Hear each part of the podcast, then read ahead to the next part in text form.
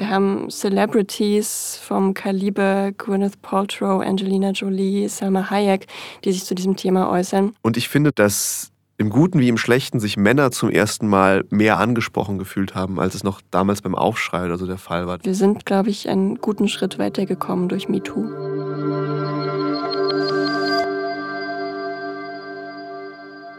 Willkommen zu Das Thema. Mein Name ist Laura Terberl. Seit mehr als zwei Monaten wird in den USA, aber auch in Deutschland über einen populären Hashtag debattiert. MeToo, ich auch. Ein Schlagwort für all das, was Frauen im Alltag an sexueller Belästigung und an Machtmissbrauch erleben müssen. Der Fall des Hollywood-Producers Harvey Weinstein hat die Debatte ins Rollen gebracht. Danach meldeten sich immer mehr Frauen zu Wort, auch in Europa. Mit meiner Kollegin Kathleen Hildebrand und meinem Kollegen Julian Dörr, die beide als Kulturautoren die Debatte in den letzten Monaten begleitet haben, spreche ich heute über die Folgen von MeToo. Hat sich wirklich etwas verändert? Können Frauen jetzt freier über solche Übergriffe reden? Und warum haben in Amerika schon so viele prominente Männer Verfehlungen eingestanden, in Deutschland aber noch kein einziger? Ich freue mich, dass Sie zuhören. Das Thema der Podcast der Süddeutschen Zeitung.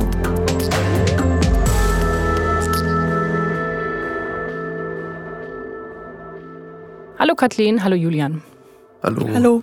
Der Weinstein-Skandal, also der Auslöser des Ganzen, der ist Anfang Oktober bekannt geworden. Die Vorwürfe, über die wir momentan diskutieren, die liegen ja teilweise schon Jahrzehnte zurück. Wieso haben die Frauen so lange geschwiegen und wieso sprechen sie genau jetzt? In Hollywood waren die Anschuldigungen gegen Weinstein natürlich schon lange ein offenes Geheimnis. Es wurde jetzt immer wieder gesagt. Aber in diesem Jahr gab es mehrere Journalisten von der New York Times und auch vom Atlantic, die sich der Sache wieder angenommen haben und wirklich recherchiert haben, was daran ist und auch dieses Mal einige Schauspielerinnen bewegen konnten, sich wirklich dazu zu äußern. Das hat wahrscheinlich mit einem kulturellen Klima zu tun, das sich verändert hat. Aber es hat auch damit zu tun, dass Harvey Weinstein nicht mehr auf dem Gipfel seiner Macht ist, wie er das in den 90er Jahren gewesen ist. Und man sich vielleicht eher traut, diese Dinge jetzt zu äußern. Was mich daran so schockiert hat, war, dass es ja alles Frauen sind, die sehr, sehr erfolgreich sind. Also man konnte sich eigentlich nicht vorstellen, dass die so angreifbar sind und sich gegen sowas nicht wehren können. Ging euch das auch so? Ja, also als die Liste immer größer wurde und die Namen immer prominenter, die da gefallen sind, kann ich das Gefühl nachvollziehen, was du gerade angesprochen hast. Aber ähm, für mich hat das relativ schnell gezeigt, wie krass dieses Unterdrückungssystem sein muss und wie stark irgendwie Weinsteins Position sein muss, wenn selbst irgendwie Frauen, die große Namen haben, die auch in dem, in dem Business und in Hollywood eine wichtige Rolle spielen, sich da unterdrücken lassen, hat für mich das nur gezeigt, dass es jetzt wirklich ein großes, großes Problem ist, das da aufgedeckt wird. Aber im Fall von Harvey Weinstein hat das Problem noch ein paar andere Ebenen. Zum einen ist Hollywood natürlich eine Branche, die wahnsinnig äh, aufmerksamkeitsfixiert ist. Das ist eine öffentliche Branche. Und wenn man sich da als junge Schauspielerin meldet, vielleicht öffentlich eben, mit so einer Anschuldigung, dann ist man sofort in diese Opferrolle gedrängt und wird vielleicht nur noch so gesehen. Zum anderen gibt es bei Harvey Weinstein aber auch jetzt neue Rechercheergebnisse von der New York Times, die zeigen, dass er ein wirklich weit verzweigtes, sehr elaboriertes System aus Privatdetektiven hatte, die immer wieder Druck ausgeübt haben auf diese Frauen, die er belästigt hat und äh, dafür gesorgt haben, dass sich niemand getraut hat, das anzuzeigen oder auch nur zu äh, anderen mächtigen Menschen zu gehen mit diesen Anschuldigungen. Dustin Hoffman, Kevin Spacey, der Comedian Louis C.K. Es gab ja haufenweise Anschuldigungen gegen berühmte Männer, darunter viele Schauspieler, Filmproduzenten, aber auch Journalisten und Politiker. Bisher ist ja erst in wenigen Fällen erwiesen, dass die Vorwürfe stimmen. Trotzdem sind viele Männer zurückgetreten, sie wurden gekündigt oder sie haben sich öffentlich entschuldigt. Ist das fair eurer Meinung nach? Die Fälle, die du jetzt genannt hast, Dustin Hoffman, Spacey und Louis C.K., die haben sich ja teilweise geäußert da schon und eingeräumt, dass sie das getan haben, was sie getan haben. Louis C.K. hat sich dafür entschuldigt. Zumindest gibt es da Belege für die Taten und die kommen ja teilweise von ihnen selbst. Und ich glaube, es ist ganz wichtig bei dieser Debatte, dass man halt die Einzelfälle ganz genau betrachtet, dass man da, natürlich sind falsche Anschuldigungen sehr problematisch für diese Debatte, aber sie sind nicht so häufig, wie man das oft glaubt, dass sie sind. Und deshalb finde ich, muss man da halt die Einzelfälle ganz genau betrachten. Es gibt ja eine Person, die von dieser ganzen MeToo-Aufregung völlig unbehelligt zu bleiben scheint, und zwar der US-Präsident Donald Trump. Äh, dabei gäbe es ja durchaus Gründe, warum MeToo auch ihn persönlich hätte treffen können. Er hat gesagt, wenn du ein Star bist, dann kannst du alles machen. Das ist eins der Zitate von ihm, was vor der US-Wahl 2016 öffentlich geworden ist. Der Präsident der Vereinigten Staaten ist also sogar stolz auf sein übergriffiges Handeln. Wie ist es möglich, dass gerade Donald Trump von dieser Debatte so verschont bleibt oder bisher auf jeden Fall auch keine Konsequenzen erleiden musste? Ich glaube, dass er Präsident ist, hat äh, diese ganze Wutwelle von Frauen wirklich befördert und äh, ist deswegen mitverantwortlich für die Debatte, die wir momentan haben. Über die Frage, ob sie auf ihn zurückschlagen wird, habe ich mit einer amerikanischen Politikwissenschaftlerin vor kurzem ein Interview geführt und sie meinte, sie glaubt nicht, dass das passiert, es sei denn, die Demokraten, also seine Gegner, werden wieder eine größere Mehrheit im amerikanischen Parlament haben. Dann könnten sie versuchen, eine Untersuchung anzustrengen, die diesen Anschuldigungen gegen ihn von den Frauen wirklich nochmal nachgeht. Aber bis das passiert, ist die amerikanische politische Landschaft einfach zu gespalten und die Republikaner werden zu ihm halten, egal was kommt, weil sie sonst Angst vor Machtverlust hätten.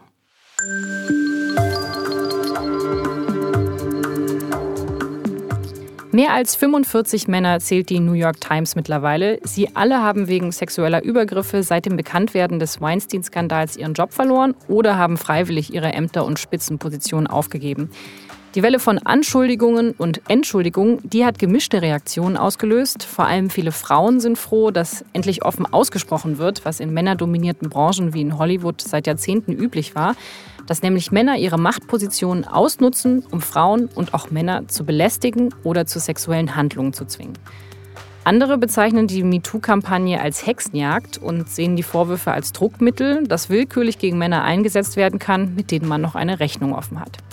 Auch in Europa hat MeToo Konsequenzen. In Großbritannien gab es Anschuldigungen vor allem gegen Politiker. Der Verteidigungsminister des britischen Kabinetts ist wegen Belästigungsvorwürfen freiwillig zurückgetreten.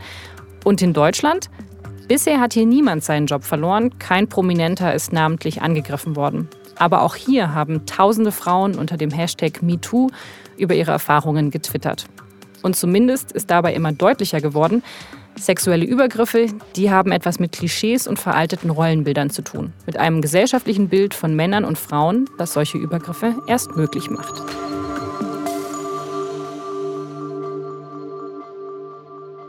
Kathleen und Julian, wir hatten eine ähnliche Debatte ja schon vor fast fünf Jahren mit dem Hashtag Aufschrei. Da haben auch schon tausende Frauen über sexuelle Belästigung geredet. Trotzdem haben wir jetzt nochmal MeToo gebraucht. Also hat der Aufschrei eigentlich nichts gebracht?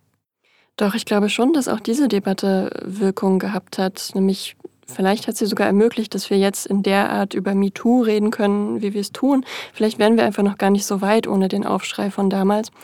Aber der Aufschrei war vielleicht nicht ganz so schlagkräftig, weil äh, er sehr auf Deutschland konzentriert war. Und im Fall von MeToo haben wir einfach den weltweiten Resonanzraum. Also wir haben Celebrities vom Kaliber Gwyneth Paltrow, Angelina Jolie, Selma Hayek, die sich zu diesem Thema äußern. Und das war damals einfach nicht der Fall. Damals hat man immer wieder über Rainer Brüderle gesprochen und äh, sein Brustkommentar.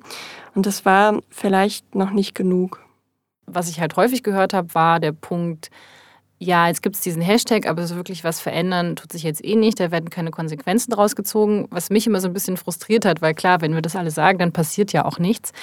Aber könnt ihr so ein bisschen diese Frustration nachvollziehen oder dass Leute eben sagen, naja, ändert sich doch eh nichts? Ja, ich kann verstehen, dass man diesen Gedanken hat, aber ich glaube nicht, dass er hundertprozentig stimmt. Also ich kann mir gut vorstellen, dass nach dieser wirklich sehr intensiven, viele Wochen langen Debatte viele Frauen doch mehr Mut hätten, sich über Übergriffe zu beschweren, also beim Arbeitgeber zum Beispiel auch nur. Außerdem kann es, glaube ich, auch gut sein, dass Männer ihr eigenes Verhalten doch hier und da etwas mehr in Frage stellen. Vielleicht sogar, weil sie Angst haben, dass eben doch irgendwann solche Konsequenzen, wie wir sie jetzt aus Hollywood anhand von Kevin Spacey oder Weinstein gesehen haben, sie auch treffen könnten, nämlich im schlimmsten Fall. Kurz nach den Weinstein-Enthüllungen gab es bei uns in der Süddeutschen Zeitung eine große Geschichte darüber, wie verbreitet der männliche Machtmissbrauch auch in Deutschland ist, an Theatern, in der Film- und Fernsehbranche. Wir hören einen kurzen Ausschnitt.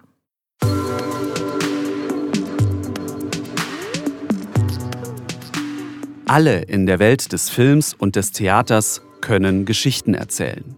Geschichten von sexuellen Belästigungen, Anzüglichkeiten, Übergriffen. Besonders natürlich die Hauptbetroffenen, Schauspielerinnen, Regisseurinnen, Assistentinnen. Es sind Geschichten wie die vom immer wichtiger werdenden deutschen Theaterintendanten, dem eine Vorliebe für Berufsanfängerinnen nachgesagt wird. Die lädt er, erzählt eine Regisseurin, zum Trinken ein, um sie im Verlauf des Abends zu fragen, ob man nicht zusammen ins Hotel gehen wolle. Noch krasser sind die Geschichten über den ehemaligen Theaterdirektor, der bei Bewerbungs- und Besetzungsgesprächen die Tür zum Büro abgeschlossen und die Rollläden heruntergelassen haben soll. Eine Informantin zitiert ihn mit den Worten, über dein künstlerisches Engagement können wir ja danach noch reden.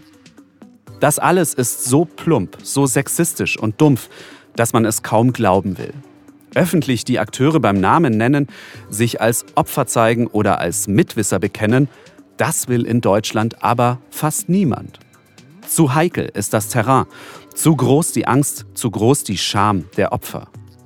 Sexismus ist in allen Berufswelten Alltag, aber nirgendwo wird das fest betonierte System aus Männer, Allmacht und dem Ausgeliefertsein der Frauen so klar wie in der Welt von Film und Theater.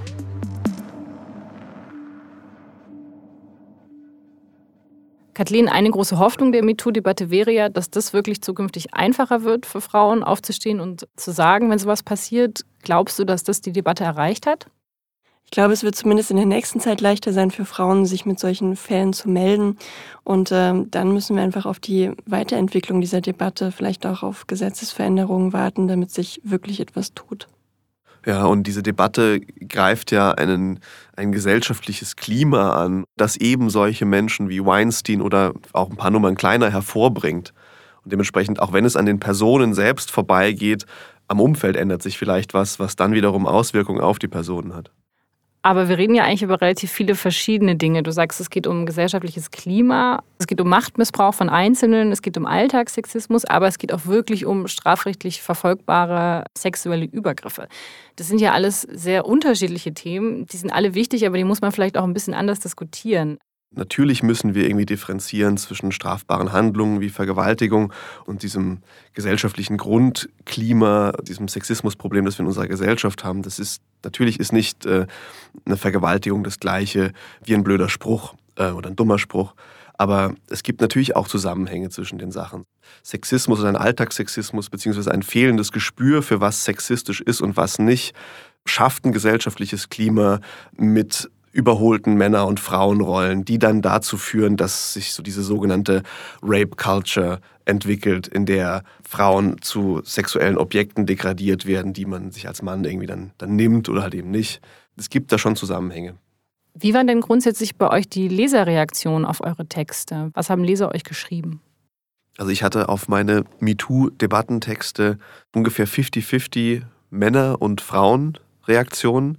Und die sind so wahnsinnig eindeutig ausgefallen. Das ist, das ist total faszinierend. Also quasi jede Frau, die mir geschrieben hat, hat, hat mir geschrieben, so vielen Dank für Ihren Text. Ich freue mich so, dass ein Mann das auch mal sagt. Und es ist so wichtig, dass Männer sich äußern in dieser Debatte.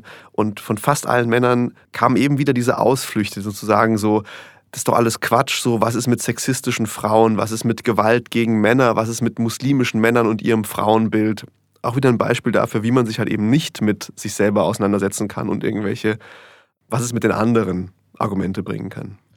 Kannst du es denn verstehen, dass viele Männer dann sagen, ich bin jetzt total verunsichert und ich traue mich jetzt gar nicht mehr irgendwas zu sagen?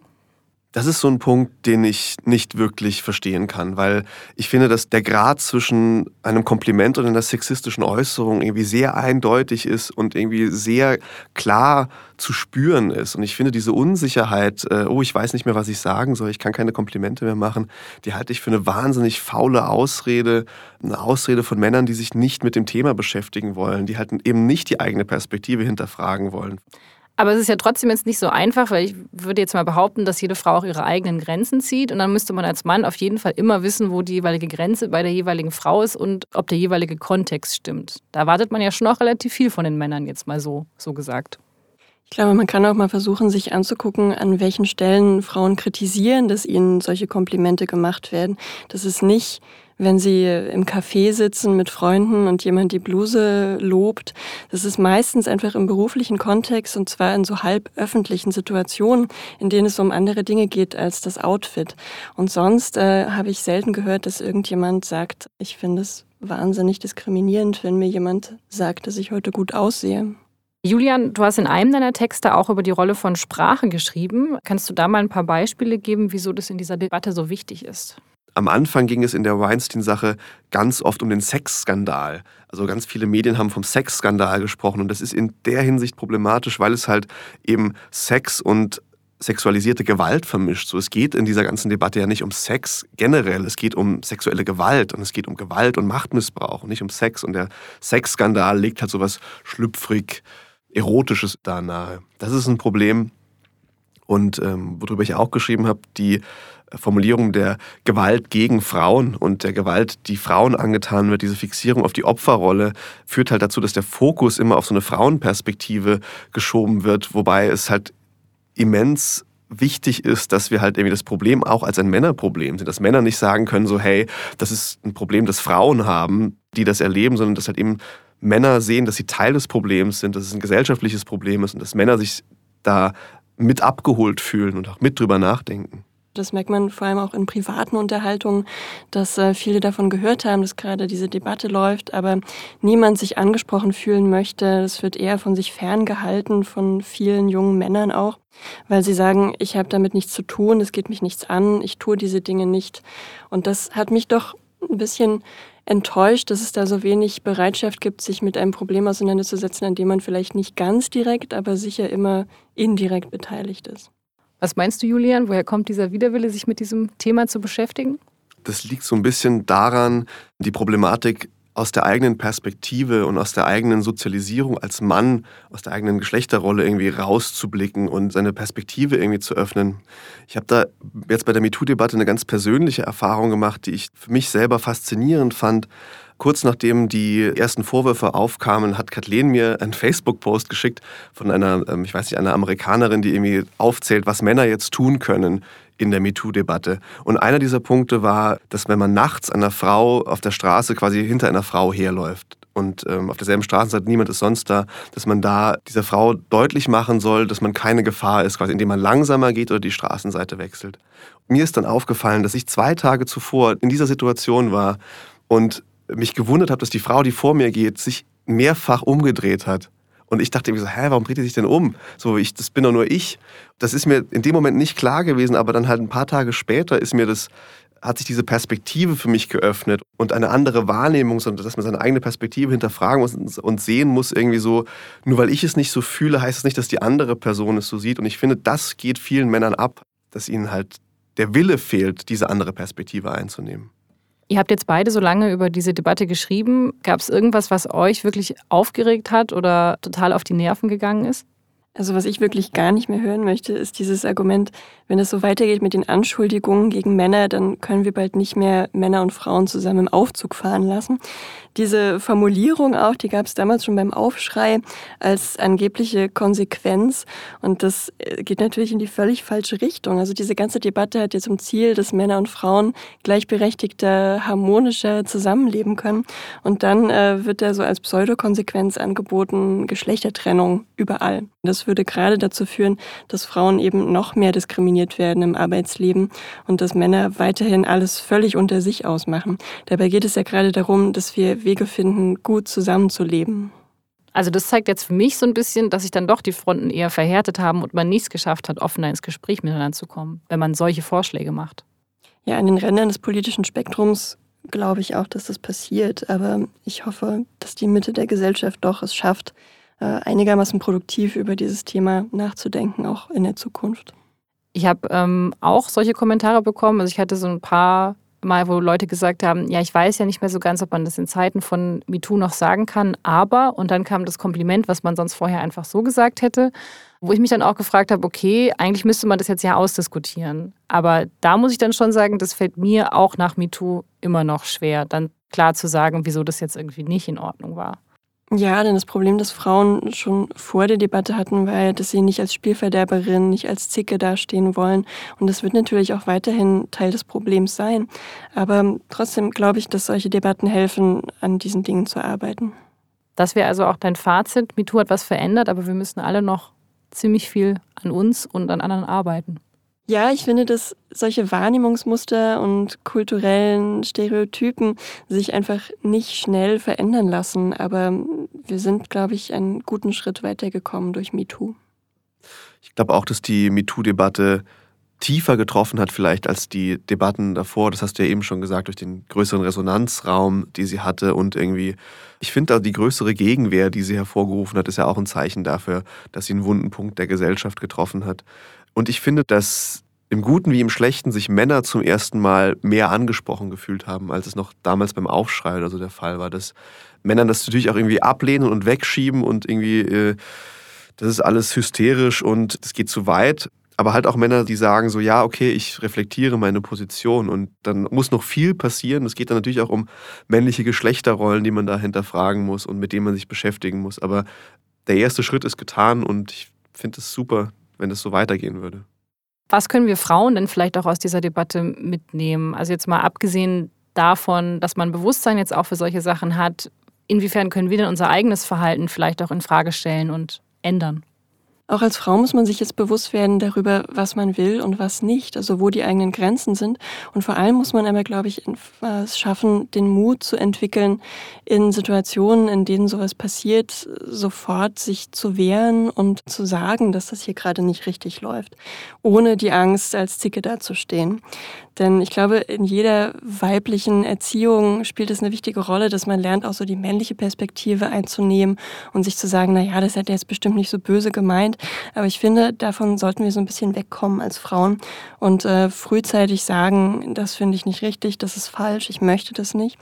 Das hat jetzt nichts zu tun mit dem Victim Blaming, das natürlich auch immer wieder aufkommt, zu sagen, ihr müsst sofort den Männern gegen das Schienbein treten, wenn ihr das nicht wollt, sonst wissen sie ja nicht, dass sie was falsch gemacht haben.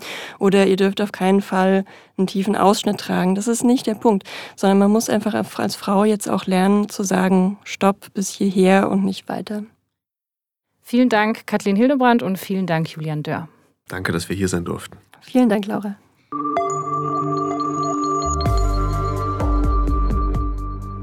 Das war das Thema für diese Woche und auch für dieses Jahr. Wir gehen in die Weihnachtsferien. Die nächste Folge unseres Podcasts erscheint dann wie immer am Mittwoch, den 10. Januar. Wie Sie unseren Podcast abonnieren können, dazu finden Sie alle Informationen unter sz.de-podcast, damit Sie ab jetzt keine Folge mehr verpassen. Außerdem würde ich mich freuen, wenn Sie an unserer Umfrage teilnehmen, damit wir diesen Podcast noch besser machen können. Das Ganze dauert nur ein paar Minuten. Sie finden die Umfrage unter www.sz.de-podcast-Umfrage. Ich sage herzlichen Dank fürs Zuhören. Bis 2018. Das Thema. Moderation und Redaktion Laura Terberl. Regie und Produktion Ikone Media im Auftrag der Süddeutschen Zeitung. Alle Informationen unter sz.de-podcast.